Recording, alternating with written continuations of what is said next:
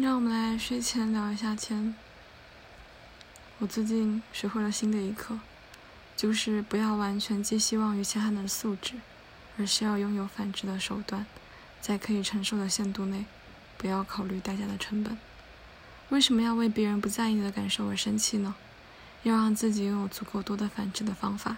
直到可以完全维护自己的边界，并且获得平静。我记得之前在看。卢卡西的策略与革命的时候，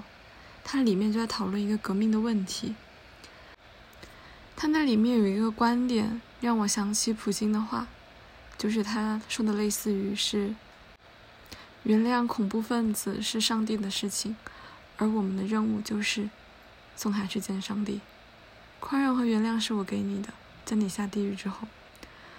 如果有印象的听众，可能还会记得我说，我们家楼下有一个很喜欢在夜里搞打击乐的大哥，用那种共振的音箱搞得整栋楼都在震。我们甚至都不是直接的上下楼，但是每天晚上都会因为他而吵到不能睡觉、不能办公、不能学习、不能阅读。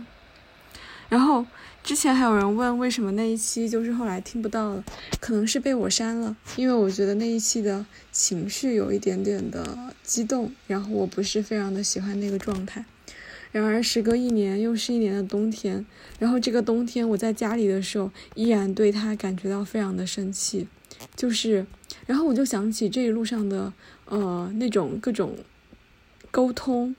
就比如说去他家敲门，然后他就是避而不见，然后在房子里面大喊我没有错，然后包括像警察上门调解没有任何作用，然后也找过居委会，甚至我试过在阳台用 AI 播放不要再这么大声了，或者是播放潮剧，都没有用。然后我就我就突然想到，不管是这一种试图去沟通，或者是类似于那一种抗议，就是它没有起到那种效果。然后我想到原因就是，它其实是用那种共振的音箱在打击乐，其实是通过房子的结构，然后把这个声音传递到上下楼的，而不是那种像我那样做的，在阳台靠空气传播。在阳台靠空空气传播的话，就传不到房间里面，因为它房间在放打击乐，就是震动的非常的厉害，所以这是一个无效的反制手段。然后我今天就是又搜了什么。呃，B 站，然后还有小红书，包括淘宝，然后就发现共振音箱，就是我看到很多人说非常的有用，就是当楼上非常吵的时候，你就用共振音箱，然后罩上隔音罩，然后就直接也是用这个楼层结构的传导给它传下去，然后呢，这样子还不会吵到自己。但我觉得吵到自己也无所谓啊，因为它其实已经很吵到我了，它吵到我都没有办法做什么事情了，就同归于尽，就是这种感觉。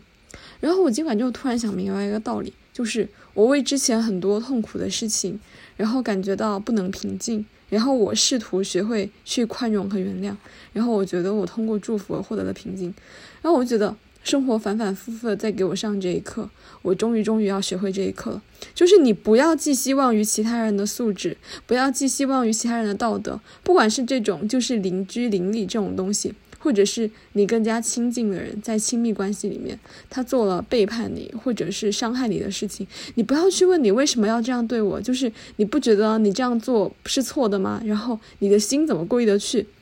不要不要寄希望于其他人的素质，你就是要拥有反制的手段，然后在可以承受的限度内，不要考虑代价的成本。就我之前会觉得说什么共振音响有点贵，买个两三百块钱的有点贵。那现在我就会觉得说，买不起两三百块钱了，你觉得这个人就是不值得你花两三百块钱？我可以买个五十八的共振音响，然后我再买个三十八的海绵。三十八的海绵是为了减少我的噪音，但是五十八的共振音响是为了给他带来幸福和快乐。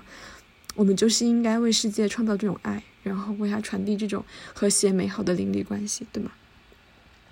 为什么要为别人不在意你的感受而生气呢？就他确实就这么做了，他根本就不在意你的感受，你为什么要去想为什么？你为什么要为他感到生气？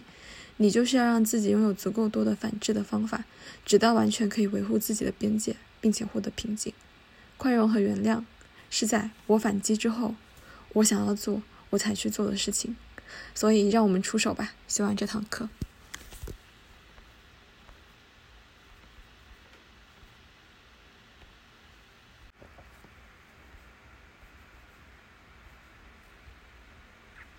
不要为别人而感觉到愤怒。不要因为他不在意，不要因为他伤害你而感觉到愤怒。如果要的话，就为自己还没有采取足够有效的手段而感觉到愤怒，